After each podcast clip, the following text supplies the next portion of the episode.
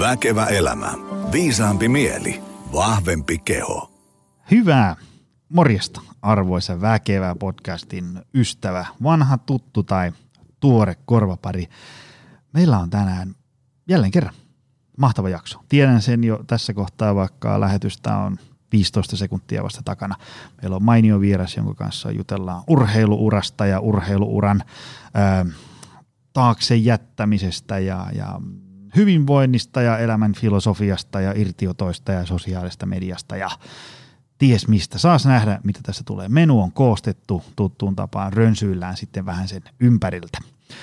Tuttuun tapaan kaupallinen tiedote, sikäli mikäli haluat treenailla ja voimalla omatoimisesti, Pasilan katu 10 Helsingissä on oikea osoite, Optimal Performance Center. Tervetuloa treenailemaan. Löytyy myös pienryhmäteenit ja personal trainingit, jos haluat valmennusapua.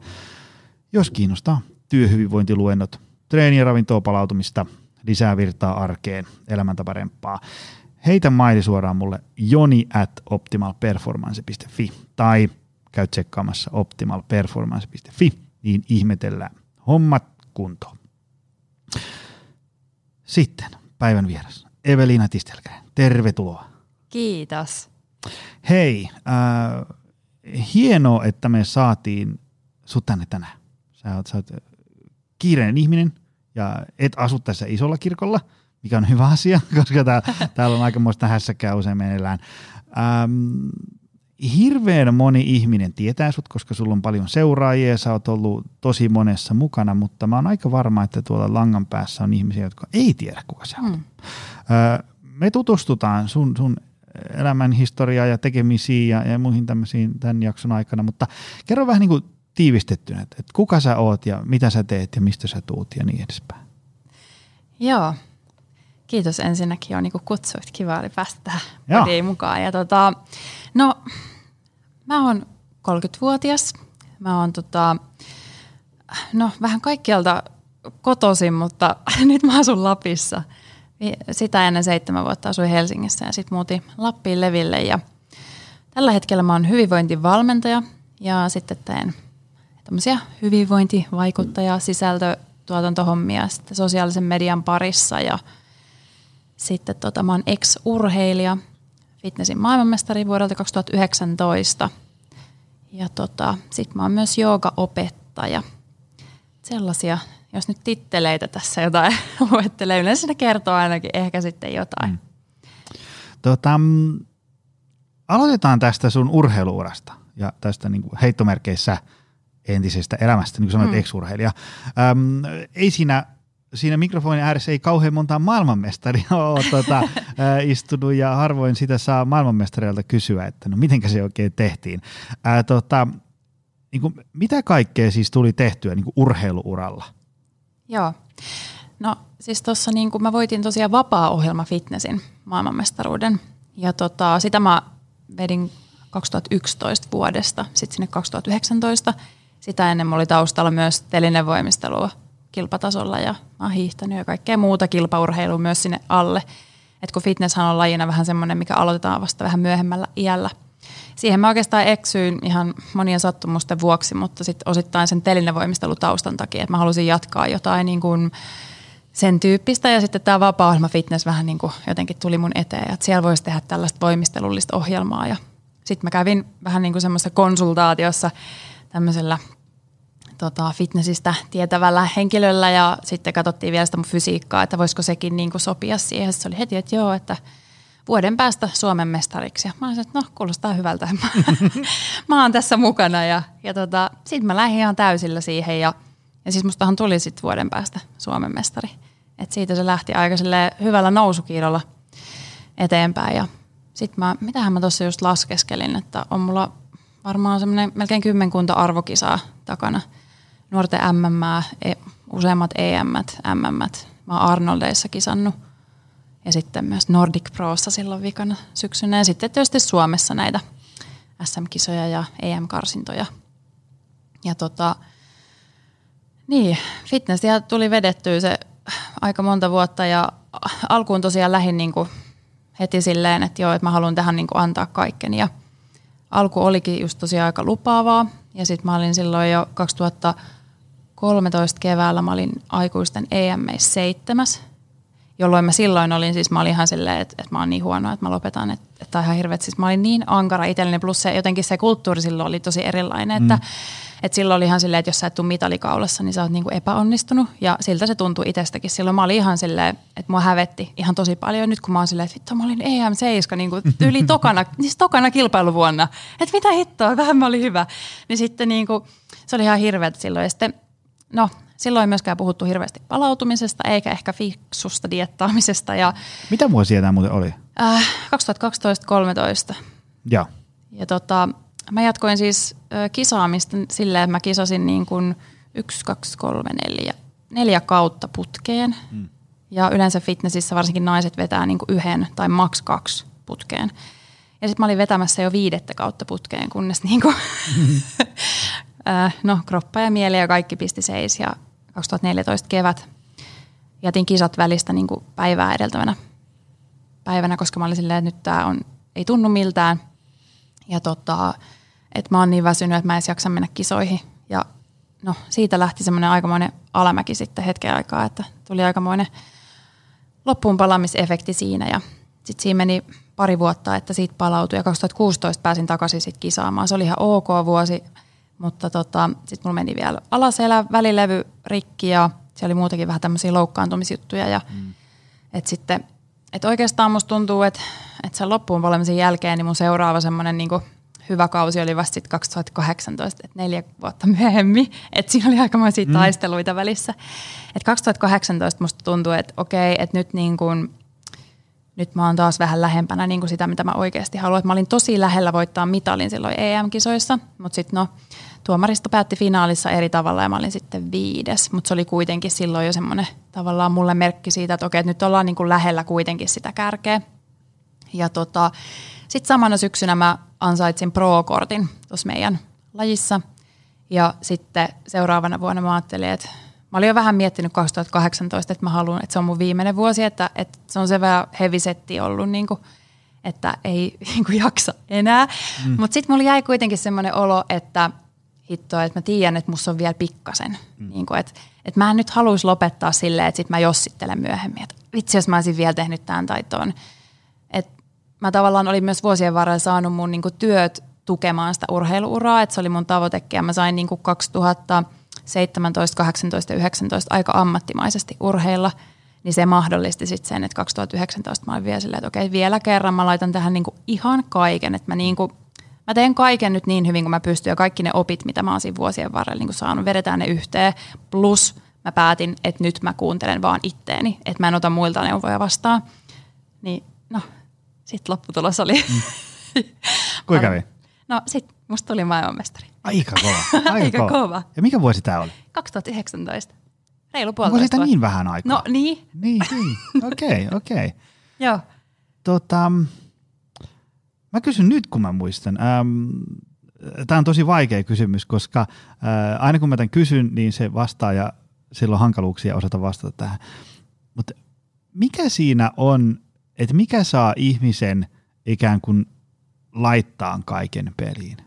Tiedätkö se, mm. niin kuin, vaikka niin kuin, vaikka mulle niin, esimerkiksi vaikka niin ty, mä en ole työnteon maailmanmestari, mutta työnteo, työnteko ja, ja tämmöinen, niin tämä on mulle intohimo. Mm. Ja niin kuin, aika usein saa kuulla, että eikö voisi välillä relata, että onko tuossa mitään järkeä. Niin. No tässä on vähän järkeä, sitten välillä tässä ei ole järkeä, mutta tämä on se, niin kuin, mitä, mitä mä tykkään tehdä. Ja mä niin kuin mm. aamulla herään ja on se, että vitsi, hienoja juttuja tässä edessä. Mutta mikä sulla, niin kuin, niin kuin, niin kuin, mikä saa ihmisen tekemään? Tämä ei ole siis niin kuin mikään, niin kuin, että miksi ihmeessä, vaan niin kuin, kun se teko, niin, tämmöinen tavallinen teko, sohvajumppaaja, niin on tosi hankalaa tavallaan niin kuin saada kiinni siitä, että mikä saa ihmisen tähtäämään maailmanmestariksi. Niin, ja uhraamaan niin paljon niin. muita asioita.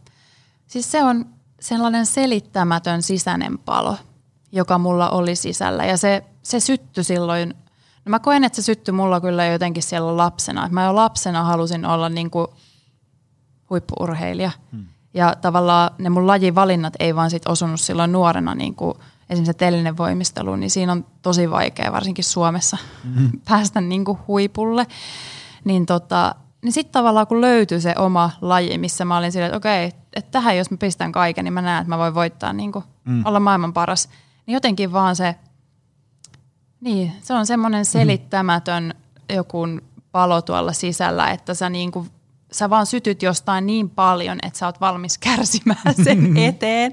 Mm. Ja jotenkin, että se semmoinen, niin kuin, että sä innostut siitä mm. niin paljon. Ja sä, kun sä mietit sitä lopputulosta, niin, niin tavallaan sen voimalla sä teet niitä kaikki asiat.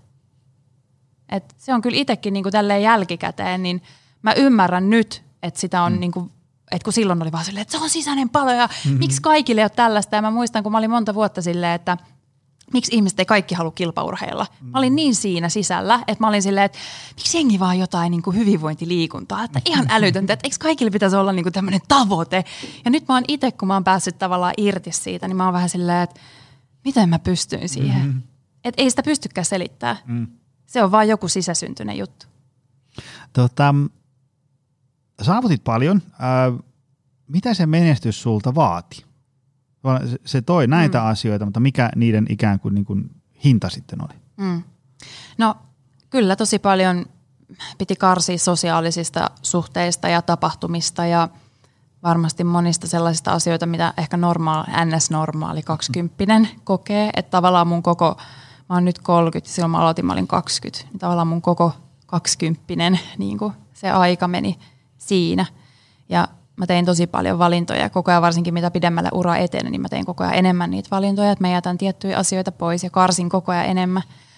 Mutta sitten loppujen lopuksi, kun ihmiset just vaikka kysyy, että no, et kaduttaako tai tuntuuko siltä, että se, että jostain paitsi, niin ei, ei kaduta yhtään, enkä koe, että mä olisin jäänyt mistään paitsi. Että ne asiat, mitä mä tein ja se, mitä mä saavutin ja miltä se kaikki sitten lopulta tuntui, totta kai kun se päättyi niin hyvin. Että mm. tietysti jos mä en olisi saanutkaan sitä ehkä tavoitetta täyt, täytettyä, niin olisiko se sitten sama fiilis. Mutta ehkä se olisi, että se mun viimeisen vuoden fiilis, tai ehkä pari viimeistä vuotta, mä jotenkin löysin semmoisen tosi erilaisen mindsetin, kun mäkin on ollut just tosi ankara itselleni ja mikä ei ole riittänyt, niin mä päätin silloin, että nyt mä en enää tähtää niihin niin kuin sijoituksiin, vaan mä tähtään siihen, että mä oon paras mahdollinen versio siitä, mitä musta saa, niin kuin, mikä se mun täyspotentiaali on. Et koska mä en pysty, varsinkin tuommoisessa tuomarointilajissa, niin mä en pysty vaikuttamaan se loppujen lopuksi siihen, että ketä muita sinne kisoihin tulee. Tai on mm. se mikä tahansa muu urheilulaji. Sä et tiedä, ketä muita sinne tulee. Mm.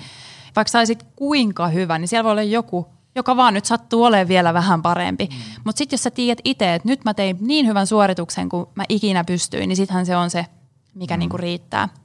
Niin jotenkin en mä, niin, että sosiaalisia suhteita mä, ja sitten niin kuin, että mä en niin paljon todellakaan nähnyt mun ystäviä tai perhettä tai tällaista, mutta, mutta sitten mun niin kuin lähipiiri ymmärsi tosi hyvin sen kaiken, että ne kyllä tuki sitä.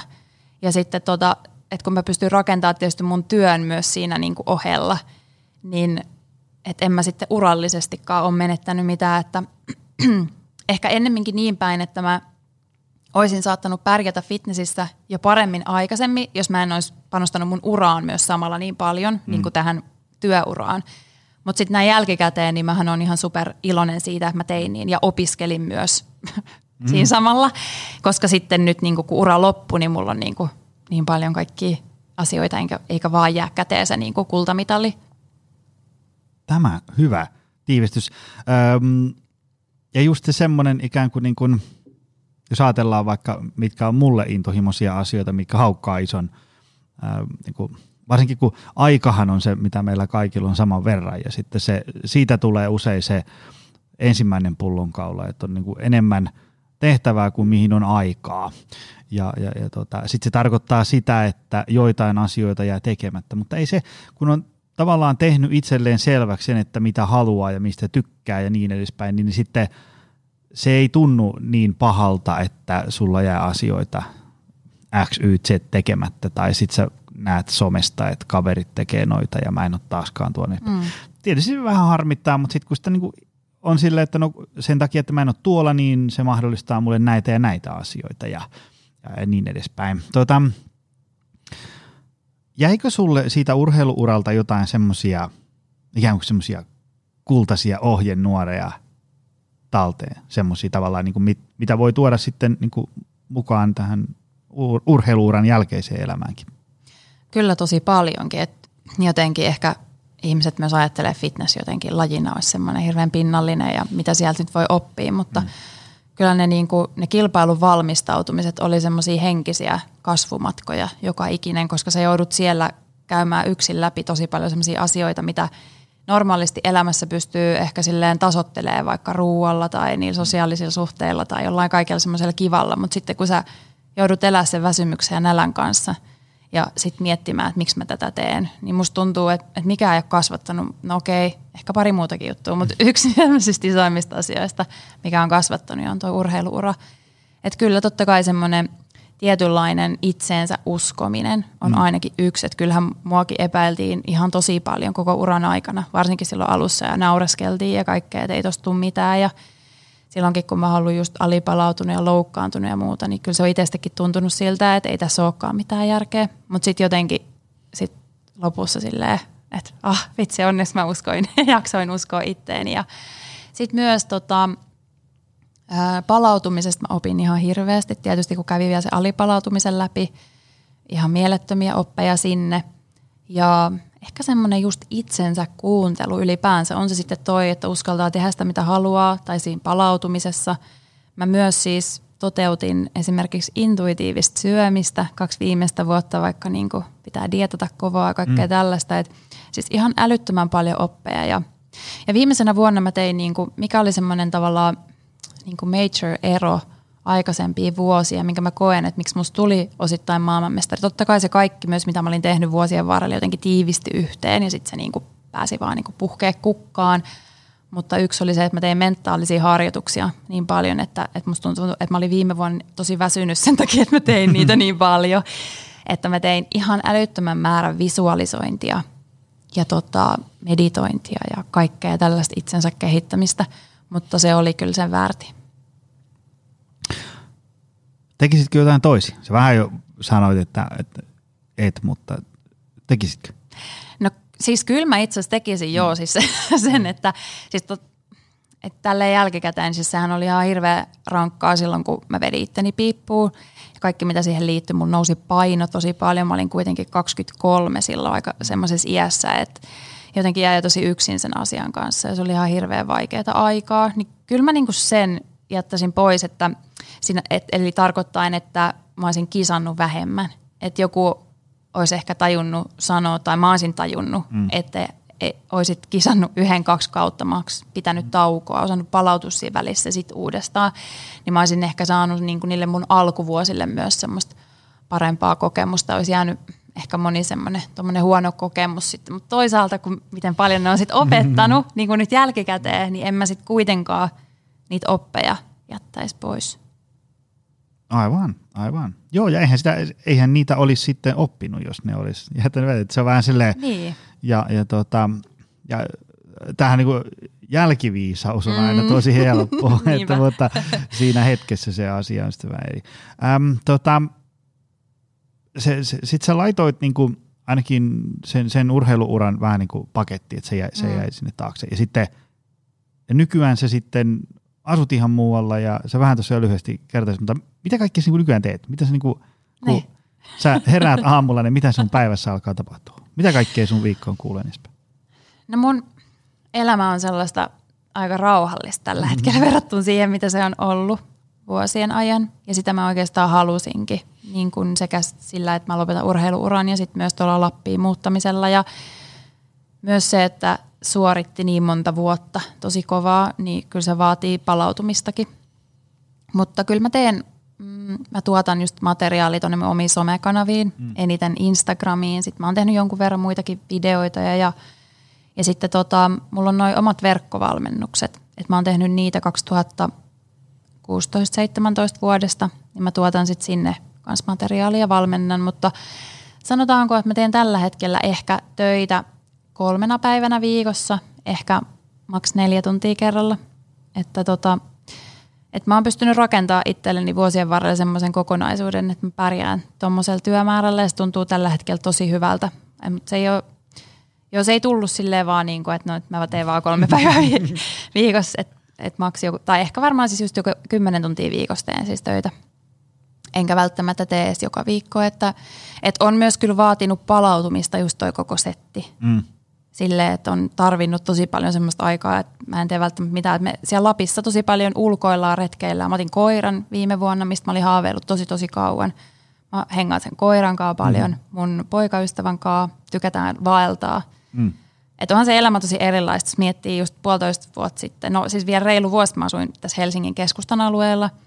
Ja puolitoista vuotta sitten mä olin vielä kilpaurheilija. Samaan mm. aikaan tekin yrittäjähommia päivät ihan täynnä. Ja sitten tota, nyt mä asun Lapissa ja käyn vähän vaeltelemaan ja hengan koiran kanssa, joogailen ja sellaista. Tota, mun täytyy varmaan ostaa sulta jotain elämänhallintavalmennusta tai jotain. tota, mä oon aika varma, että tuolla langan päässä moni miettii tämmöistä, tai ainakin pohtinut tämmöistä niin isomman irtioton ottamista.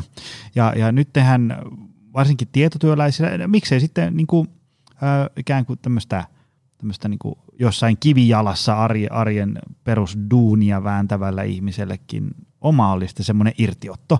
Ö, koronahan on varsinkin tietotyöläisten touhuja vähän jouduttanut silleen, että kun on niin kuin väkisin ajettu jengi kotikonttorille ja sitten ollaan siellä hetki ja sitten tajutaan, että no mitä väliä silloin, että onko mä tässä niin kuin Nurmijärvellä vai Levillä, että molemmista paikoista onnistuu tietsikkahommat ja niin edespäin.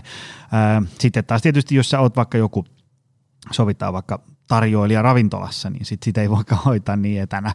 Mutta niin kuin, miten tämmöinen irtiotto onnistuu? Tai mikä ensinnäkin, aloitetaan ensiksi siitä, mikä sai sut ottaa sen, että nyt mm. pakataan laukut ja lähdetään leville ja ruvetaan elämään erilaista elämää? No mun elämässähän tapahtui monta tosi isoa muutosta nyt tässä niin kuin just puolentoista vuoden sisään. Ja sanotaanko, että se muutos lähti käyntiin jo ehkä just reilu pari vuotta sitten, kun mä päätin, että nyt mä vedän sen vikan kisavuoden. Musta tuntuu, että silloin se muutos lähti mussa käyntiin, että mä niin kuin tavallaan valmistaudun siihen urheilun jälkeiseen elämään. Ja sitten tosiaan, kun mä lopetin sen urheiluuran, mä kävin silloin myös melkein heti perään koulutuksen Balilla. Mä olin siellä kaksi kuukautta ja jotenkin musta tuntuu, että – se aika siellä myös, kun mä vaan niin kuin oikeasti niin kuin pysähyin miettimään, että mitähän mä oikeasti elämältäni haluan. Ja tavallaan silloin, kun se päivät ei enää täytykään siitä suorittamisesta ja siitä yhden tavoitteen perässä juoksemisesta, että kuka mä oon, mm-hmm. mitä mä haluan. niin kuin, että et sit, kun ei saa täyttymystä jostain vaikka siitä, että nyt mä niin olen treenannut ne mun treenit ja syönyt hyvin ja tehnyt niin ne mun tietyt työasiat, että et mitä sen jälkeen niin tapahtuu. Ja sitten mä niin mä oon aina jotenkin rakastanut olla luonnossa, mutta se on niin kasvanut vaan niin viime vuosina. Musta tuntuu, että myöskin tämä kaikki on tullut semmoisen niin meditaation ja semmoisen niin läsnäoloharjoittelun kautta. Et sieltä on niin kuin noussut niitä vastauksia myös siihen, mitä mä niin kuin haluan. Tavallaan semmoista jotain tunnetta, että tätä tunnetta mä haluan lisää. Se on mm. enemmänkin se, yleensä ihminen menee sen tunteen perässä. Mm. Se, se näkee jossain muualla jonkun tunteen tai niin kuin jutun, mistä se saa semmoisen tunnekokemusta, tota mäkin haluan. Mm. Ja se oli ehkä mulla itsellä se, että tätä mä haluan lisää. No, sitten mä myös päätin mun parisuhteen reilu vuosi sitten ja, ja tota, tavallaan mä olin silleen, että no, että voisinhan mä muuttaa johonkin Espooseenkin, ihan, niin kuin, että mä saan sitten sen pihan ja näin. Mutta sitten, niin kuin, että en mä niin kuin yksin mihinkään Espooseen lähestä, jotenkin sille vähän radikaalimmin, että no mä lähden Lappiin.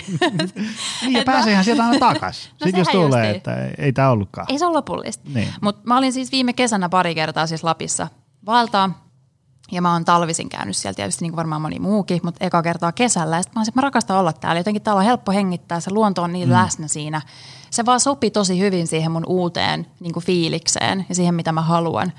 Ja et kun musta tuntuu, että aina kun mä tai silleen kun asuu Helsingissä ja myöskin nyt kun mä tuun käymään Helsingistä, ja se on vielä eri asia kun tulee käymään, mutta yleensä mm. täällä jotenkin kalenteri täyttyy mm. ja on just se kiire. Mm, mm. Ja, ja sitten tota, sit kun mä oon nyt siellä Lapissa, niin ei mun kalenterissa ole niin kuin oikeastaan hirveästi mitään. Siis silleen, että totta kai ne asiat, mitä mä päätän tehdä, mutta ei ole semmoisia, tapaaminen tuolla, tapaaminen täällä, mm. pitää olla täällä.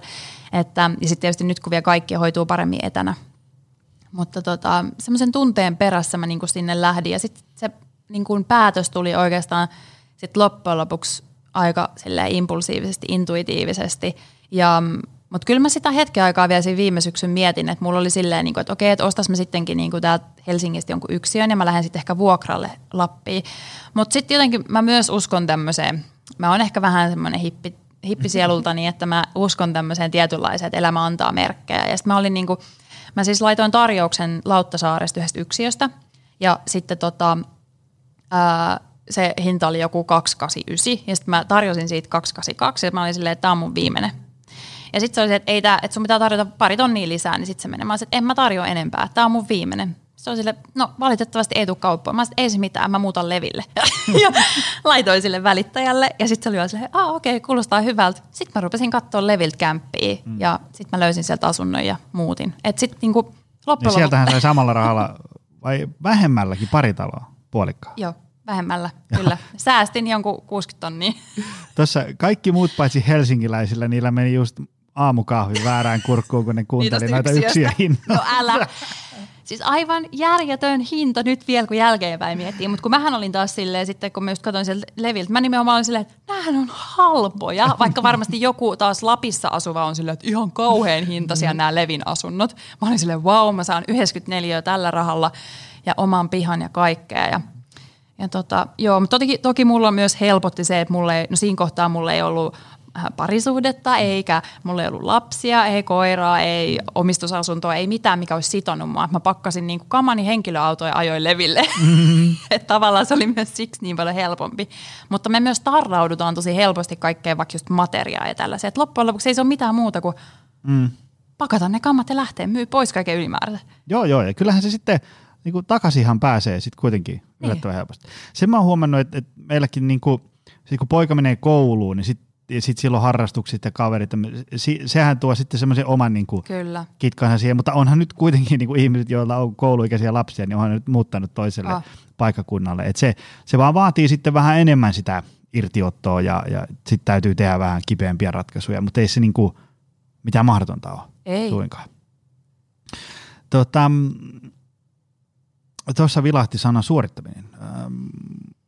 Se on yksi semmoinen, mikä tulee tosi usein – vastaan. Esimerkiksi vaikka mm. kun mä itse ähm, käy heittää jotain työhyvinvointiluentoja, ja sitten mä tuuppaan sinne etukäteen semmoisen kyselyn, että hei mä oon tulossa kolmen viikon päästä, että hyvinvointihommia, mistä haluaisit kuulla. Niin aika monessa siellä toistuu se, että, että kun tämä arki on niinku yhtä suorittamista, että vaan niinku kaasu lyödään pohjaan 6.15 aamulla, se nousee sieltä 11 ja ei siinä ole niinku aikaa mitään hyvinvointihommia tehdä ja niin edespäin. Ähm, mistä sä mikä on sun ajatukset? Mistä tämmöinen niin suorittaminen johtuu? No mä näen, että siellä niin kuin syvällä äm, tavallaan meihin on istutettu identiteetti tai meihin ylipäänsä semmoinen niin menestyksen janoaminen. Ja sitten se menestyksen niin kuin määritelmä on no ei voi sanoa vääränlainen, koska ei mikään tietyllä tapaa ole väärin, mutta mä itse ehkä koin, että se mun oma ainakin menestyksen määritelmä oli tosi kauan mm. niin kuin sellainen, mikä sitten johti siihen suorittamiseen. Ja ei siinä suorittamisessa ole mitään väärää, jos se tuo semmoista täyttymystä, että sä niin kuin käyt illan nukkuu silleen, että vau, wow, miten siisti päivä, ja sä heräät aamulla silleen, että jes, vähänkö hienoa. Mutta sitten jos se on just nimenomaan sellaista, joka alkaa polttaa sitä kynttilää molemmista päistä tai ei tunnu niin kuin semmoiselta täyttymykseltä, niin silloinhan se on huono. Eli mä niin kuin ainakin itse olen määritellyt sen menestyksen itselleni uudella tavalla. Että se ei olekaan esimerkiksi se raha tai joku hieno auto tai tietynlaisia vaatteita tai mitä ikinä tällaista ehkä ulkopuolista materiaa tai jotain statusta esimerkiksi, mm. vaan mulle menestystä on just nimenomaan se, että mulla on tietynlainen rauha sisällä ja mulle niin tärkeintä on se, että mulla on aikaa niin kuin, että mikä on niin, mm-hmm. niin kuin tärkeää, mikään ei ole niin arvokasta kuin se aika. Että mä teen mieluummin vähemmän töitä, mä mieluummin on ostamatta auton, mm. kuin se, että mun pitäisi tehdä enemmän töitä. Mm. Tai, ja varsinkin semmoisia töitä, mitä mä en tosi paljon halua, ja mm. sitten, että mä saan jotain ulkopuolista materiaa. Että tota, vaikka kyllä mäkin tykkään silleen, en mä voi sanoa, että mä oon toisin täysin joku minimalisti tai näin. Mä tykkään kyllä tietyllä tapaa niin kuin kivoista ja kauniista jutuista, mutta sitten mä tosi paljon niin kuin arvotan, niin kuin mä mietin silleen, että mitä mä arvotan ja sitten sen mukaan niin kuin teen päätöksiä ja hankintoja ja, ja tota, niin, ja jotenkin ehkä se semmoinen niin irti päästäminen siitä, että puristaa ihan hirveän kovaa niin kuin kaikista asioista semmoisella puskemisella. Että mm. tavallaan jos mä mietin sitä omaakin niin kuin ihan urheiluuraakin, että sitten kun mä jotenkin, se on niin jotenkin kliseistä päästä irti, niin sitten mm. jotenkin asiat siitä niin kuin luovii. Mutta oikeasti kun mä pääsin irti semmoisesta turhasta puskemisesta, mm. niin sitten se sama tekeminen, vaikka se oli yhtä kovaa, niin se ei tuntunut enää niin suorittamiselta. Mm. Että mä päätin, että mä rupean nauttimaan näistä kaikista asioista. Et koska mä oon ihan itse valinnut tämän. Loppujen lopuksi mehän tehdään ihan itse ne valinnat. Mm, mm. Että okei, ei voi yleistää silleen, että ihmisillä on erilaisia tilanteita ja taas kerran joku voi olla sille hyvä sun huudella sieltä, että sulla ei ole lapsia ja sulla ei ole sitä ja tätä, mutta silleen, että loppujen lopuksi me tehdään kuitenkin itse ne valinnat. Mm. Että et joskus se vaatii vaan tosi paljon pidemmän ajan, että jos haluaa tehdä jonkun muutoksen, mutta sitten just se oma elämäntilannekaan, niin ei se tullut silleen niin kuin mm, sormia mm. napsauttamalla. Joo, joo. joo ja se, se niin kuin tavallaan, että, että nyt te, vaikka joku ajattelee, että mä haluaisin, niin kuin, että arki olisi kevyempää ja lyhyempi työpäivä ja, ja, ja aikaa syömiselle, liikunnalle, palautumiselle ja muuta tämmöiselle, niin se saattaa kuulostaa niin, kuin niin tavallaan kaukaiselta, että ei edes aloita. Just niin. Niin, niin jos sen asettaisikin vaikka tai se, se tavallaan kuulostaa semmoista, että se on niin suuri, että en edes yritä, koska ei ole mitään toivoa.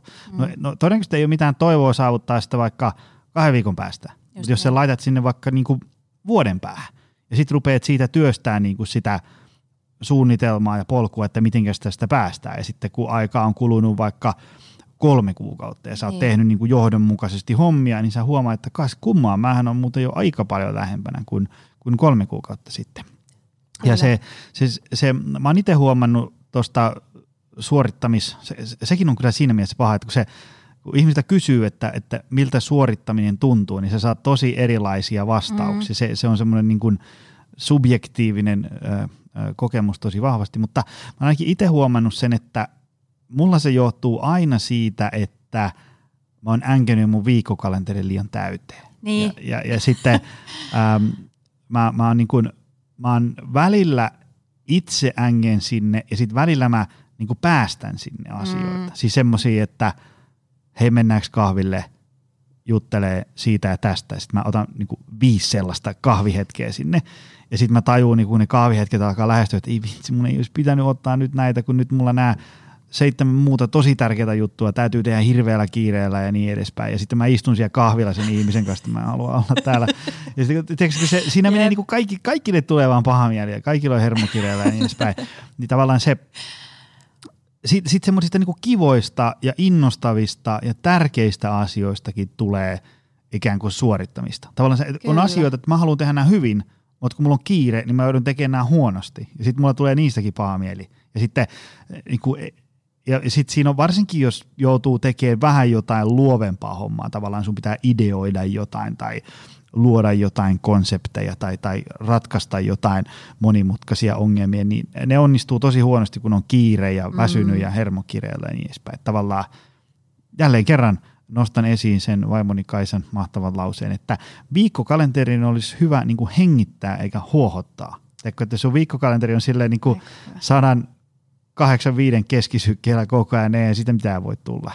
Ja, ja tota, että tavallaan jos nyt joku tuolla langan päässä niin kuin kuulostelee, että noihan puhuu ihan muusta, niin, niin tavallaan kyllä mä niin kuin lämpimästi suosittelen ottaa sen oman viikkokalenterin käteen ja niin kuin olla valmis tekemään ikään kuin, niin kuin vaikeitakin ratkaisuja, että sinne saa vähän sitä väljyyttä. Niin sitten siitä – voi huomatakin, että ei tämä arki nyt niin, niin hirveätä olekaan. Tuosta mä sanoin pari-kolme ää, aikasyöppöä niin kuin pois, niin, niin sitten tota, ää, tästähän tulikin itse asiassa mukavaa. Siis toi on niin totta, että just toi kalenterin väljyys on itse asiassa yksi juttu, mitä mä oon niin kuin vuosia jo harjoittanut. Itse asiassa mä niin kuin ensin opettelin sanoa niin kuin ylipäänsä ei ja sitten vaan niin kuin sitä, että pitää siellä kalenterissa niin kuin paljon sitä tilaa. Et kun oppii sen, että myös sitä kautta sä pystyt paljon paremmin – kuuntele itseäsi. Jollekin voi olla niin ylipäänsä ihmisille, kun, just kun itsekin kun valmentaa ja on silleen, että kuuntele, kuuntele itseäsi, niin eihän kaikkea tiedä. No mitä, en minä tiedä. Jos mä kuuntelen itseäni, niin se on vaan jotain niin kuin, kauhean niin kuin huonoja asioita ja kaikkea tällaista. Niin silleen, että sitten kun sinne saa sitä tilaa, niin sitten ehkä pystyy alkaa ajattelemaan niitä omia hyvinvointia niin kuin parantavia asioita. Että kyllä se niin kuin ensin tarvitaan sitä aikaa. Mm.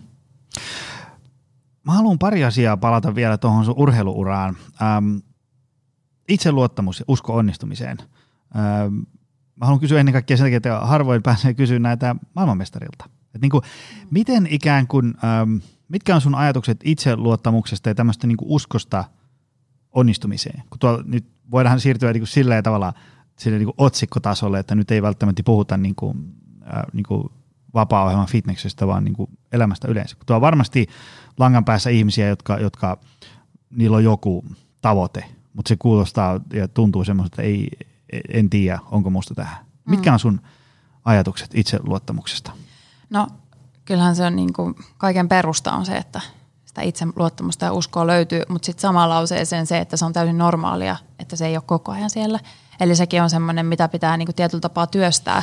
Ja sitten ehkä, ehkä niin kuin, täytyy tehdä itselleen tosi selkeäksi, että jos on oikeasti joku tavoite ja asia, minkä haluaa, että, että käy sen niin kuin tarkasti läpi, että onko tämä oikeasti se, mitä mä haluan. Ja jos se sitten on, niin sitten niinku muistaa niinä hetkinäkin, kun ei usko itteensä, että se on silti siellä. Mm. Että niinku tavallaan mikään tunnetila ei myöskään ole pysyvä, mutta kyllä se, se lähtee siitä, että sä itse uskot, plus se, että, että tavallaan luottaa silloinkin, kun joku muu ei siihen välttämättä usko. Ja sitten toisaalta myös, niin kyllä mä sanon, että, että mullakin on ollut no vähintäänkin yksi henkilö, joka oli pitkään mun valmentaja ja mun viimeisin valmentaja – niin joka usko muuhun aina. Että jos siellä on yksikin ihminen, mm. että sä tiedät, että vaikka, se, vaikka te ette olisi tekemisissä, mutta sä jotenkin tiedät, että se uskoo suhun. Ja sitten se pystyy ehkä niinä hetkinä, kun sä et itse usko, niin pikkasen niin potkaisee perseelle. Niin se on kyllä tosi tärkeää. Että myös se tiimin rakentaminen, että ei tarvi olla niin yksin sen asian kanssa, niin se on ihan tosi tosi tärkeää sit niissä hetkissä, kun kukaan ei ole aina vahva. Mm toi, tota, mulla tuli tästä mieleen erään tota, kamppailulajiystäväni tiivistykset siitä, että äm, tavallaan itseluottamus syntyy sellaisesta, se, se tavallaan menee semmoisen ikään kuin itseluottamusajatuksen vähän niin kuin toiselle puolelle siten, että hän ajatteli aina urheilussa niin, että, että kun oli joku turnaus tai matsi, niin hän ikään kuin teki aina kaikkeensa niin hyvin kuin ikinä osasi – ja sitten ikään kuin kisoissa vaan vähän niin kuin sä pystyit olemaan siellä siinä mielessä rennoin fiiliksi, että kaikki on tehty, mitä tehtävissä oli, ja nyt mitä käy, niin toisin ei ikään kuin olisi voinutkaan käydä.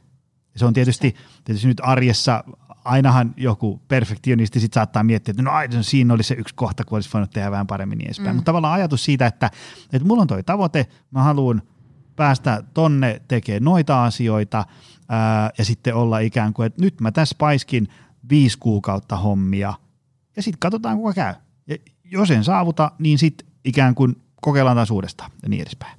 Joo, siis nimenomaan se itseluottamushan sitä rakennetaan. Että se ei ole vaan, mm. Vaikka se on osittain totta kai varmasti toisilla ihmisillä on myös sisäsyntyisesti semmoista enemmän semmoista uskoa itseensä ja sitten se on myös siitä, se tulee myös siitä, että sä tiedät, että jos sä oikeasti haluat jotain, niin sitten se vaan niin sun pitää lähteä tavallaan – voi myös olla vähän silleen fake it till you make it, mm-hmm. niin kuin, että, että nyt mä vaan uskon itteeni. Että kyllä sitähän mäkin olen joutunut tekemään, koska mm-hmm. ja sitten mulle niin kuin itse asiassa se oli varmaan Koppelomäen Ilkka, joka joskus, mä oon käynyt sen koulutuksiakin joskus vuosien varrella, niin se sanoi mulle just silleen, että, että, tota, että alat elää niin kuin maailmanmestari. Mm-hmm.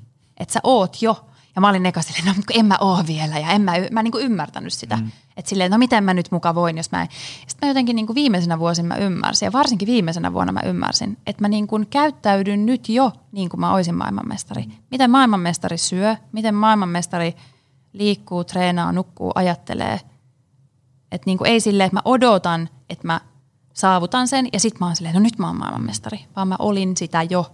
Että tietyllä tapaa sellaista – just harjoittelua, niin siitähän se itseluottamus myös niin kuin syntyy. Et mulla oli semmoinen olo, kun mä menin sinne kisoihin, mä olin silleen, että tämä on mun päivä, mm. että et mä tuun voittaa. Joo, joo, ja se niin kuin, ähm, Haikaraisen Timon kanssakin puhuttiin siitä, että esimerkiksi niin kuin valmentamisessa aina se yksi niin kuin tärkeimpiä pointteja on niin kuin tämän ihmisen tämmöisen niin kuin minäpystyvyyden lisääminen, ja, ja sitä onnistumisten kauttahan se, se tulee. Ja, ja tuota, mä tuossa kesälomalla luin tosi syvien vesien filosofisesta kirjallisuutta ja siellä puhuttiin siitä, että kun ihminen ikään kuin, äm, jos se haluaa ruveta, niin kuin tavallaan se voi nyt ajatella vaikka tehdä elämäntaparemontin, Öö, niin jos ajatellaan, että se ei ole aikaisemmin liikkunut yhtään, se on syönyt huonosti ja palautunutkin miten sattuu, ja sitten se haluaa ikään kuin ää, ruveta elää niin, että se liikkuu säännöllisesti, syö fiksusti ja nukkuu hyvin ja muuta tällaista, niin onhan siinä tavallaan kyse tällaisesta – fake it till you make it tekemisestä. Koska mm. eihän se silleen, niin kuin, että, että niin kuin tänään niin kuin perjantaina mä elän huonoilla elintavoilla ja nyt naks, minuutin päästä mä rupean elämään hyvillä elämällä. Ei, eihän se niin mene, mm. vaan se ottaa aikaa, joten se on ikään kuin voi ajatella sellaista, että sun pitää niinku, vähän niin kuin teeskennellä olevasi jonkin toisenlainen ihminen, kunnes siitä sitten tapojen kautta tulee ikään kuin osa sinua ja sun tapoja ja niin edespäin. Joo, siis ehdottomasti. Vastoinkäymistä takaiskut, häviöt ynnä muut tällaiset. Ähm, jälleen voidaan puhua ikään kuin vähän tälleen niin kuin otsikkotasolla. Ähm, kun tiedätkö, ihmiset aloittaa vaikka nyt elämätä parempaa. Mm. Kolme viikon päästä tulee sitä vanhaa kunnon vähän kaikenlaista, mm. elämä puuttuu peliä ja niin edespäin. Ja sitten hanskat tätiski, ei musta tähän, mä oon tämmöinen sohvaperuna, en, en mä ole tämmöinen hyvinvointityyppi ja niin edespäin. Ähm, miten sä voisit ammentaa vaikka sun urheiluuralta tai elämän kokemusta muutenkin, niin kuin ajatuksia vastoinkäymisistä ja takaiskuista ja häviöistä ja niin edespäin? No siis ne vaan kuuluu elämään, mm. että ilman niitä ei kukaan selviä täällä. Mm. Et jotenkin ehkä se hyväksyminen siinä, että et älä odota sellaista, että kaikki vaan menisi aina tosi hyvin.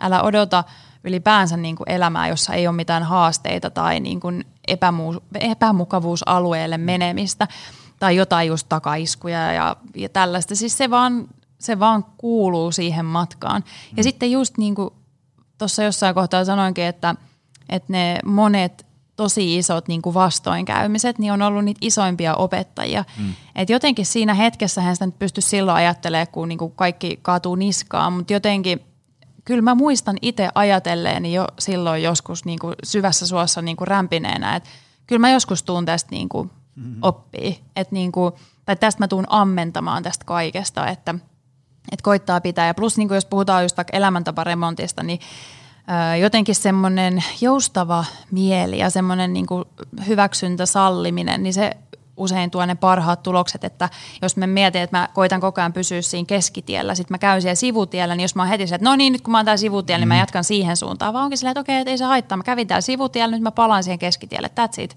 Ei ole niin kuin sen isompi se tavallaan. Joo, joo, ja sitten se on niin kuin se, itse puhuit noista meditaatio- ja tämmöistä mindfulness-asioista, niin se, minkä itselle on sieltä, ja esimerkiksi vaikka mä kävin joskus Leena Pennasen semmoisen viiden päivän hiljaisuuden retriitin, mm. ja, ja tota, se, mitä niistä on jäänyt eniten ikään kuin ähm, mieleen, on se semmoinen, mikä se voisi olla, hyväksyvä läsnäolo. Siis semmoinen mm. tavalla, että meidän kaikkien mieli tuottaa, jos jonkinnäköistä kamaa. se ei ole niin kuin, teikö, mä en voi esimerkiksi päättää – mikä mun seuraava ajatus on kuuden sekunnin päästä. Mm. Sieltä vaan tulee pulpahtaa jotain. Se on vähän niin kuin semmoinen radio, joka olisi vähän niin kuin pomppis kanavalta toiselle koko ajan ja niin edespäin. Et siinä mielessä, kun mä voin olla, tiedätkö, vaikka niin kuin tosi latautunut ja hyvällä itseluottamuksella ja varma onnistumisesta ja niin edespäin, ja sitten kun se homma meneekin päin seiniä, niin hyväksyy sen, että vitsi tämä tuntuu pahalta ja ärsyttää niin. ja hermo on kireellä, ja ottaa sen semmoisen, että tämä on niin kuin – osa ihmisen elämää. Ja tämmöisiä me nyt vaan ollaan sen sijaan, mm. että no mä nyt on vaan tällainen ihminen, joka ei pysty mitenkään kehittymään koskaan tästä ikinä ja, ja, ja niin edespäin. Et se on ottaa semmoisen, niin että no, no nyt kävi näin. Niin. Ja sitten ikään kuin hyväksyy sen, että vaikka kolme päivää harmittaa niin vietävästi, mm. mutta sitten hyväksyy sen, että tämä on tätä, tämä on niinku osa tätä prosessia. Ja sitten sit varsinkin, mitä itse puhun esimerkiksi vaikka jostain niin kuin elämäntaparemppahommista, niin kyllähän niissä loppujen lopuksi kaikki haluaisi löytää jotain sellaista, sellaisia ratkaisuja, että ne toimii ikään kuin vaikka seuraavat 40 vuotta. Tai siis sillä tavalla, että, että niin kuin jos, jos ajatellaan, että me halutaan, että sä elät niin kuin hyvinvoivana seuraavat 40 vuotta, niin siinä mittakaavassa, mitä sillä Snickers-patukalla on väliä, jonka sä Niinpä. nyt söit, kun sulla meni vähän hermo. No ei mitään. Ei mitään. Niin, niin. Totta kai hyväksytään tosiasiat, että jos sä lyöt, syöt niin kuin 14 sneaker-patukkaa joka päivä, niin siitä koituu jotain mittatappioita, mutta et osaisi niin kuin suhteuttaa ne niin kuin kontekstinsa. Siis just näin. Ja joskus silloin varsinkin just urheiluaikoina, niin semmoinen jotenkin tämmöinen joku kuotekin jäi päähän mieleen, että jos sä oot väsynyt, lepää, älä lopeta. Et niinku, Tämä on hyvä. Niin, et koska tosi usein me ollaan oikeasti vaan liian väsyneitä. Mäkin huomasin silloin, että mä olin vaan liian väsynyt silloin, kun mä halusin lopettaa. Tai, tai sitten sit sä ryvet, niin kuin mun valmentajakin sanoi joskus, että no okei, no sovitaanko, että tän illan vaikka nyt ryvet tuossa sun itsesäälissä ja kaikessa, että soitellaan huomenna. Ja sitten seuraavana päivänä, no ei se ollutkaan, niin. en mä nyt lopetakaan. Joo, joo, ja kaikki asiathan tuntuu, ikävät asiat tuntuu niin kuin siinä hetkessä tosi niin. kauhealta. Ja sitten kun sä mietit sitä hetkeä vaikka kahden viikon päästä, niin sä oot vähän silleen, että mitä mä nyt oikein, olinko mä ihan tosissani, niin. niin, että eihän se niin iso juttu ollut. Tota, äm, kaikkihan puhuu aina kokonaisvaltaisesta hyvinvoinnista. Mutta sitten kun kysyy, että mitä sä tarkoitat sille, niin sitten yleensä seuraa pitkä hiljaisuus ja mm, tuota, tuota, sitten siellä tulee yleensä ravintoliikunta, palautuminen ja niin edespäin ja ihmissuhteet ja, ja yöuni ja niin edespäin. Mm. Ää, mitä sun mielestä kokonaisvaltainen hyvinvointi tarkoittaa ihmiselle? Mi- tai, niin kuin, mistä se koostuu? Tietysti tämä on nyt oman podcast-jaksonsa aihe, mutta tavallaan niin. mitä sä oot huomannut, esimerkiksi vaikka sun omalla kohdalla, että mm. et, et on semmoinen, niin että vitsi, nyt on hyvä fiilis, niin mistä se syntyy? Joo, no kyllähän just kun ihminen on kokonaisuus siinä, että me, meillä on niin kuin se fyysisyys, sitten meillä on niin kuin – psyykkisyys, henkisyys, emotionaalisuus, siellä on sosiaalisuus, kaikki tällaiset. Kyllä mä näen, että se koostuu niistä kaikista ja meidän täytyy täyttää niin kuin tiettyjä fyysisiä tarpeita, nekin on jokaisen vähän erilaisia, mitä siellä, mutta nyt niin kuin, jos nyt pilkkoo johonkin muutamaan asiaan, mitä mä koen, että mitkä on itsellä on, niin varmaan ykkösenä on siis niin kuin hyvät yöunet. Et se on niin kuin, siis mun mielestä niin kuin tarpeelliseen uneen ja lepoon niin kuin rakentuu jotenkin se kaikki. Mm. Ja sitten toinen on niin kuin, totta kai, että, että syö niin kuin jo, jollain niin kuin tavalla sille, että saa semmoisia ravintoaineita ja muita, mitä sun keho tarvii ja mieli. Et musta tuntuu, että silloinkin, kun itse joskus alkanut keskittyä enemmän ruokavalioon, niin kyllä siitä lähti myös semmoinen niin kuin henkinen jonkinnäköinen kasvu ehkä käyntiin, koska no, en tiedä, ei mennä siihen, mutta kuitenkin ravinto koen, että se on niin kuin iso osa. Ja ja, ja no totta kai me tarvitaan myös liikettä jollain tapaa, että jos me maataan vaan sohvalla ja vaikka me syötäisiin kuinka hyvin ja, ja tota, nukuttaisiin hyvin, niin kyllä meidät on luotu liikkuu. Että jotain liikettä, mitä tahansa se sitten on ja mikä sopii kenellekin. Ja sitten ihan tosi tärkeä asia ehkä, mitä niin kun, mikä on noussut itselläkin vasta ehkä ymmärryksen tasolle viiden, kuuden vuoden aikana tässä, niin just ne ihmissuhteet, että kuinka paljon ne vaikuttaa oikeasti meihin.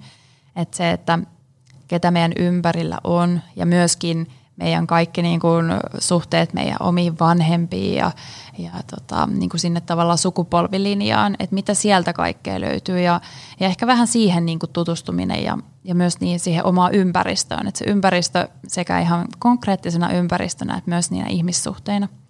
Mä myös ajattelen niin kuin hyvinvointi, jotenkin mä puhun itse aika paljon kokonaiskuormituksesta just sen palautumisenkin takia, koska on käynyt itsekin läpi semmoiset, että mitä kaikkea siihen niin kuin taas, että sitten – niin kuin stressikin on semmoinen, mistä on noussut aika negatiivinenkin sana, mutta siitä on myös niin kuin hyötyä meillä. että mm-hmm. Silloin kun sitä on niin kuin, ei ole liikaa, että sitten vaan silleen, että, että mistä kaikkialta sitä koostuu ja jos sitä on liikaa, niin mistä sitten voisi lähteä. Ei edes välttämättä niin, että mitä voisi karsia, vaan mitä hyvää mä voisin lisätä. Että sitä mä ehkä itsekin koitan ajatella aina, että mitä hyvää mä voin lisätä. Sitten vaan semmoinen karsiminen, niin sit sun ajatukset menee niin kuin enemmän sinne niin kuin negatiivisen mm. Joo, joo. Se tota, mulle tuli mieleen kollega Törmälehden Mikko, joka on viime aikoina, tai aina kirjoitellut fiksuja juttuja. Viime aikoina on osunut someseinällä vastaan tosi hyviä ajatuksia siitä ikään kuin, niin kuin että, äm, että tämmöinen niin kuin, ihan tämmöinen ikään kuin normaali arkikin, eli, eli se tota, ei siis semmoinen, meillähän siis ainahan voi olla joku semmoinen, että sä oot, joku, sä oot töissä jossain tyrannimaisessa työpaikassa ja teekö, niin kuin, tavallaan, että sun arki on sellaista, että sitä ei niin kuin ihmiskeho ja mieli voi kestää. Joskushan voi olla tämmöinen tilanne. Mutta hyvin usein äm, tilanne on semmoinen, että tavallaan se, se arki ei ole ihan kohtuutonta, mutta meidän jaksaminen on ikään kuin päässyt livahtaan niin huonoksi, että ei meinaa jaksaa ikään kuin sellaista normaalia arkeekan. Ja, ja tota, äh, sehän on niinku, vaikka se tilanne on ikävä, niin se on siinä mielessä – ää, usein hyvä juttu, että se on korjattavissa pistämällä syöminen, liikunta ja, ja, ja palautuminen kuntoon. Ja sitten ikään kuin saadaan tosi ympäripyöreä termi, mutta voimavaroja Kyllä. tehdä kaikkia asioita ja, ja niin edespäin. Öm, mä itse lisäisin tuohon sun hyvään listaan vielä semmoisen asiankin kuin tota, öm, että on niin jotain innostavaa tekemistä. Kyllä. Koska se, ja se on mulle niin kuin ennen kaikkea sen takia, että on kiva ikään kuin herätä aamulla, juoda sinne kahvia ja sitten on semmoinen niin kuin innostava meininki tulevasta päivästä. Ei tietysti aina, mutta, mutta niin kuin pääosin ajasta. Ja sitten se, se tekee niin kuin elämästä mukavaa, että sä odotat niin kuin tulevia aikoja innolla, mutta sen lisäksi ähm, tämä tietysti vaatii sitä, että pystyy niin kuin oikeasti vähän joskus niin kuin reflektoimaan ja miettimään, mutta tavallaan niiden innostavien asioiden vuoksi jaksaa panostaa myös syömiseen, liikuntaan ja, ja palautumiseen, koska sitten tietää, se, se tietysti on niin kuin, vaatii sen, että sulla on välillä aikaa muistuttaa itsellesi mm. sitä, että, että en mä, niin kuin, mä en nyt syö – liiku ja palaudu siksi, että mun peilikuva näyttää joltain. Okei, se voi olla vaikka yksi syy, mutta mä syön, liikun ja palaudun siksi, että mä jaksan tehdä näitä mulle tärkeitä, innostavia juttuja ja niin Kyllä. edespäin. Joo, kyllähän ihminen kaipaa merkityksellisyyttä mm. myös, että jos sitä ei ole, niin ei kukaan jaksa just tehdä noita asioita ja ja sitten tietysti tuosta listasta nyt jäi vielä puuttuu sitten tavallaan se psyykkinen ja henkinen niin kuin siihen puoleen panostaminen muilla jutuilla. Että kyllä silloin on ollut ihan valtava vaikutus niin kuin just, just kanssa ehkä joku viiden vuoden ajan, mitä mä nyt on enemmän siihen puoleen silleen syventynyt ja, ja tota, enemmän ehkä meditoinut ja käyttänyt semmoisia harjoituksia aikaa. Tämä on se sitten vaan sit siellä luonnossa olemista tai tällaista, niin kyllä se on ihan älyttömän tärkeä osa.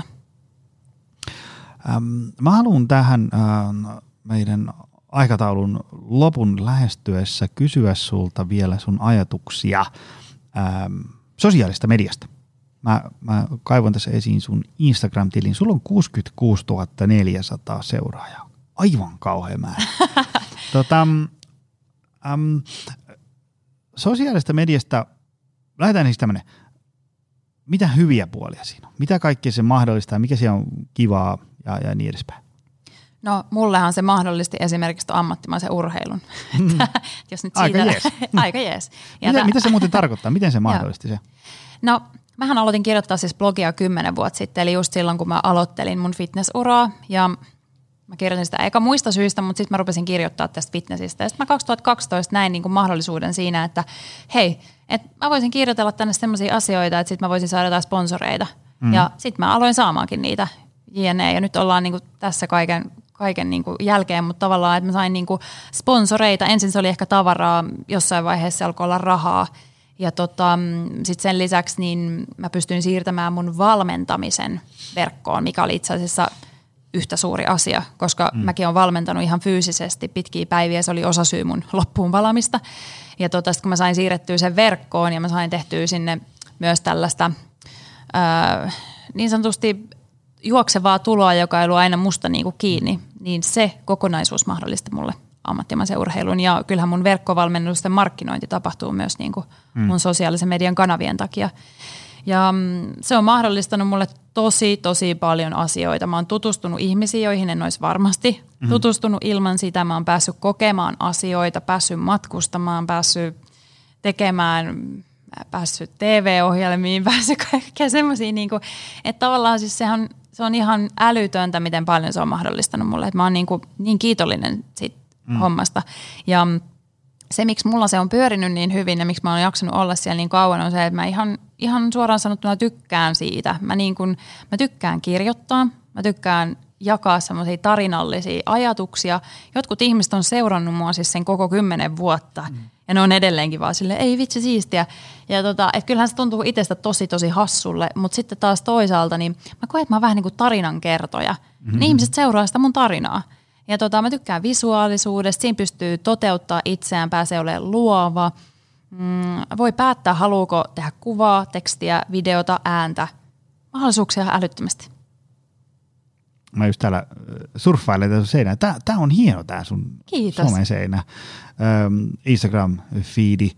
Äh, tota, kauan sä oot tehnyt? Siis kymmenen vuotta niin kymmenen vuotta sitten aloitin blogin. Instagramhan tuli 2012 kesällä.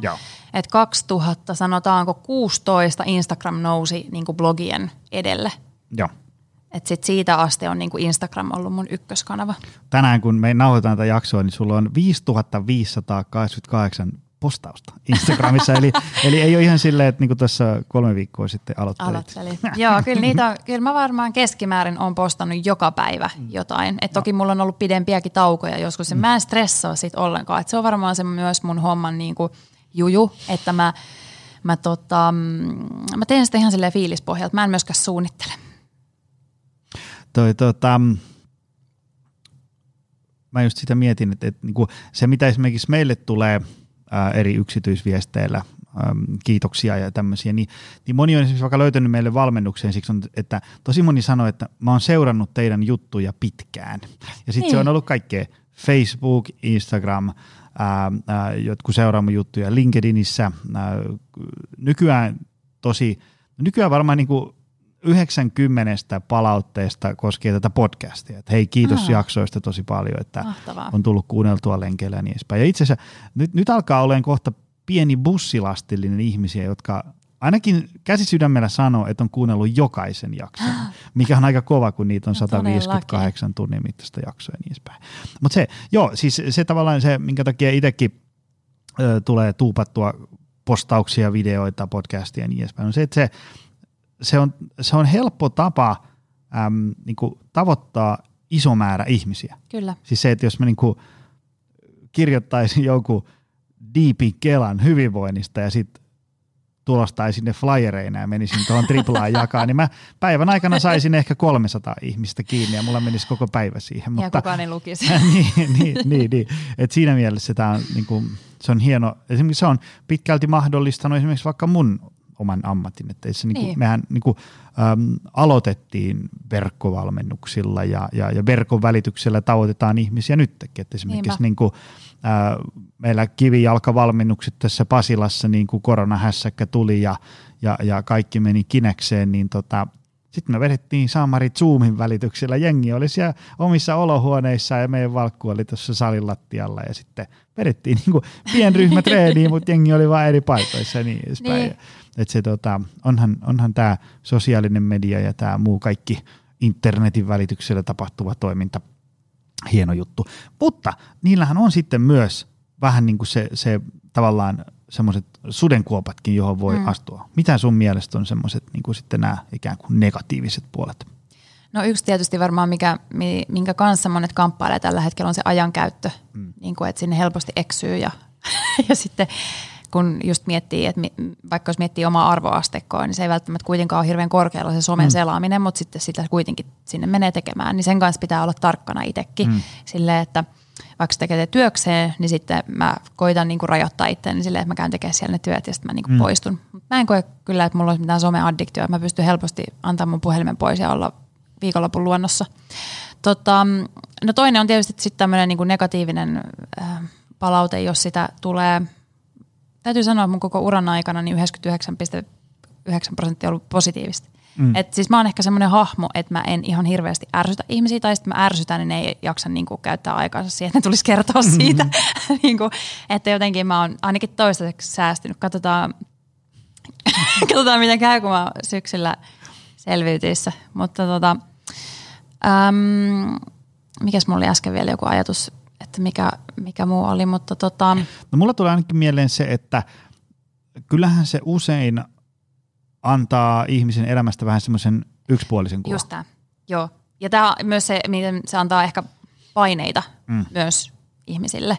Että tota, no just tuossa kun me puhuttiin yhdessä kohtaa siitä, että, että pitäisi hyväksyä myös ne huonot tunteet ja mm. huonot päivät ja näin, niin ehkä some on vaikeuttanut sitä, koska sitten saattaa tulla vielä huonompi fiilis, jos itsellä on huono päivä ja sitten mm. kaikki vaan hymyilee ja kaikilla on vaan ihanaa, kaikilla on ihanat parisuhteet ja noikin vaan matkustaa ja tuolla on hieno auto ja kaikkea tällaista, että sä voit mennä tosi pitkälle siellä sitten siihen kelaan, että mm. tavallaan, mutta sitten taas toisaalta, jos sä osaat seurata ja löydät sieltä semmoisia niin samaistuttavia ihmisiä, niin siellähän on tosi paljon myös semmoista niin kuin rehellisyyttä ja mm esimerkiksi jos mä mietin itteeni teininä, että millaisia kehonkuva esimerkkejä meillä oli, ja just jotain niin kuin suurin piirtein pelkät huippumallit jossain lehdissä, ja näin versus nyt, kun some on täynnä myöskin semmoista kehonkuva positiivista ajattelua ja erilaisia kehoja ja kaikkea tällaista, että siellä on myös se hyvä puoli. Mm, mm. Että se on ehkä eniten myös kiinni siitä, mitä sä itse seuraat. Mm. Ja mä kiinnitän tosi paljon itse huomioon silleen, että jos joku aiheuttaa musta huonoja tunteita jatkuvasti, niin totta kai myös ensin reflektoi, että no mikset, koska se voi se syy löytyä myös peilistä, niin kuin usein mm. löytyykin, mutta myös se, että jos niin kuin se tällä hetkellä mä en niin kuin kykene siihen, niin mä en seuraa sellaista, että, että kun voi itse valita. Mm. Joo, ja se, se tota, on tässäkin podissa muutama kertaan sanonut, niin se, että on, niin aina kun sä avaat sosiaalisen median kanavat, niin on aina tärkeää muistaa, että sä seuraat siinä vähän niin kuin toisten ihmisten elämän sellaista niin kuin highlight reelia, yeah. semmoista traileria, missä on niin kuin tavallaan poimittu ne huippukohdat. Mutta sun omaa elämää sä joudut seuraamaan niin kuin eturivistä kokonaisuudessaan. Ja, ja, ja sitten kyllähän niin kuin kaikkien meidän elämä on suurimmilta osin aika tavallista. Eikä siellä ole niin mikään niin kuin hirveitä huippuhetkiä Ei. ja niin edespäin. Ja sitten kyllä mä itse pidän sitä myös ihan ymmärrettävänä ja ehkä jopa niin kuin suositeltavana sitä, että ei välttämättä ihan koko elämää tuuppaa sosiaaliseen mediaan. Siis siinä mielessä, että, että niin kuin vaikka esimerkiksi mä en itse tuuppaa sinne kaikkia vastoinkäymisiä elämästä, niin se on ihan tämmöinen kuin tietoinen valinta, se ei ole mitään, että mä, mä yritän ikään kuin luoda jotain kiiltokuvaa mun elämästä, vaan mä mieluummin ikävät ärsyttävät asiat ehkä puin sitten itsekseni tai Kyllä. vaikka läheisten kanssa ja niin edespäin. se, se, se ei ole semmoinen tavallaan, että mä tietoisesti luon jotain, vaan se on vaan niin tämmöinen tietoinen valinta, että, että mä koen, että tiettyjen vaikeiden asioiden sumpliminen on mulle parempi ilman sosiaalista mediaa ja niin edespäin. Koska niin kuin, sosiaalinen media voi olla niin kuin tosi julma paikka myös. Että jos sä laitat sinne, äm, äm, vitsi kun mä, oliko se Brené Brownin, jolla oli joskus sellainen, se oli yhdessä podcastissa puhu siitä, että et, niin kuin häneltä kysyttiin, että miten sä uskallat, niin kuin kun sulla on valtava seuraamäärä, miten sä uskallat niin kuin tämmöisiä tosi vaikeita asioita tuoda niin kuin internetin, tiedätkö, siihen alttarille, mm. kun internetissä on myös ilkeitä ihmisiä, niin se sanoo tosi hyvin, että niin kuin tavallaan julkiseen tämmöiseen sosiaaliseen mediaan kannattaa ehkä tuoda vaikeat asiat vasta sitten, kun sä oot itse käsitellyt ne niin, että se negatiivinen ja täysin asiatonkin palaute ei enää niin kuin satuta. Tavallaan niin kuin, että haavat on jo arpeutunut ja niin edespäin. Että siihen saakka pitää ne ehkä mieluummin ikään kuin – omana tietonaan tai puida jossain niin kuin ei-sosiaalisessa mediassa ja niin edespäin. Joo, siis toi on just se, miten mä kanssa itse toimin. Ja mä pääosin kuitenkin koen, että ihmiset tulee myös mun kanaviin hakea semmoista hyvää fiilistä. Ehkä mm. jopa sitä rauhan tunnetta ja ehkä jotain ajatuksia. Mm. Ei ne tule katsoa sinne, kun mä valitan. Mm. Eikä, enkä mäkään jaksa katsoa, kun ihmiset valittaa. Mm. Niin tavallaan, että et, et sit niille on myös ihan oma paikkansa ja omat kanavansa, jos sitä haluaa. Mutta tota, ja en mä ehkä muutenkaan, mä en niin koe, että se mun valittaminen jossain somessa auttaisi myöskään sitä mun omaa tilannetta. Mm, mä en mm. ole semmoinen ihminen muutenkaan, mutta sitten just toi, että mä käsittelen usein ne tosi haastavatkin asiat ensin ja sitten mä mietin, että mitä siitä voi olla semmoista, mitä kannattaa ehkä jakaa, mm. jos haluaa. Sitten toinen on myös se, että jos siihen liittyy muita ihmisiä, vaikka munkin lähipiiristä tai muuta, niin he ei ole kuitenkaan valinnut kertoa omia asioitaan julkisesti, mm, joten mm. mä tosi paljon myös sensuroin sellaista, mihin liittyy niin kuin muut ihmiset. Joo, joo. Tota, tämä oli hyvä. Tota, loppuun tämmöinen vielä, kun on mahtista kuulla, että sä oot ikään kuin löytänyt oman jutun. Ties jo, niin kuin, oma jutun löysit silloin, kun oli urheiluura, nyt urheiluura laitettiin pakettiin, nyt sä oot löytänyt niin kuin oman jutun taas niin kuin sitten seuraavasta vaiheesta elämää. Jos sun pitäisi nyt niin kuin tiivistää, että mitenkä tämmöinen niin kuin oma juttu. Tai miten ihminen voi löytää, että oppii niin kuin, ja, ja uskaltaa elää niin kuin oman näköistä elämäänsä. Miten se tapahtuu? Mm. No, mielestäni se lähtee siitä, että, että välillä niin kuin ehkä hiljentyy kuuntelemaan, että koittaa niin kuin sitä ehkä jollain tapaa harjoitella, on se sitten mitä tahansa, mikä, mikä tyyli itselle sopii. Ja toinen on se, että mikä saa sut innostumaan silleen, että mikä asia on semmoinen, että mitä sä teet, vaikka kukaan ei maksaisi sulle siitä, että onko semmoisia asioita, pystyisikö jotenkin niiden ympärille rakentaa sitä sun arkea elämää niin kuin enemmän. Että kyllä kaikki, mitä mä niin kuin teen ja on tehnyt monta vuotta jo, niin on silleen, mä oon se, että vitsi miten siistiä, että, niin kuin, että mä saan tehdä tätä ja sitten vähän niin kuin mä saan tästä tehdä rahaa, mm. että niin kuin, wow.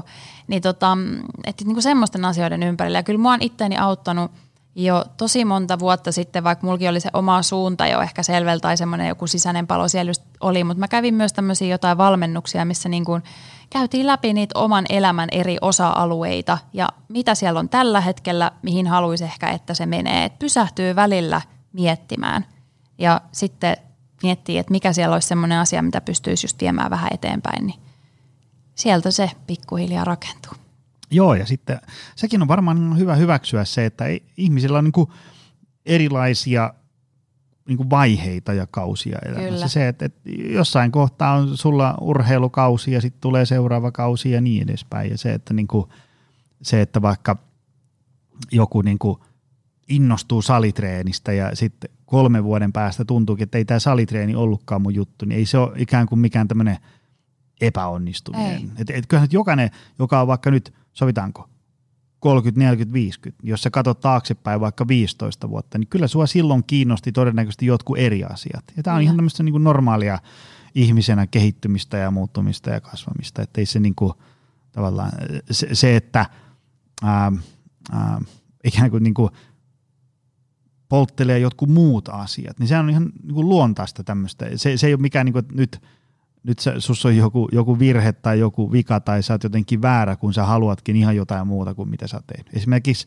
ne, jotka ei tiedä, niin mä kun on tämmöinen hyvinvointialan moniottelija, mulla on kuntosali ja, ja hyviä kavereita siellä duunissa ja vedän työhyvinvointiluentoja ja tehdään verkkovalmennuksia, niin mäkin olen alun perin tuotantotekniikan ja teollisuustalouden diplomi-insinööri. Mun pitäisi olla tuolla tehtaassa miettimässä, miten joku mylly tuottaa enemmän rautanauloja ja niin, niin. edespäin. Eipä sitä ikinä tiedä, mihinkä elämä sitten vie. No just näin, sallii sen muutoksen, koska kaikkihan on koko ajan muutoksessa. Sekä me, luonto, elämä ylipäänsä. Niin. Just näin. Mitä tulevaisuus tuo sulle tullessa? Mikä meininki?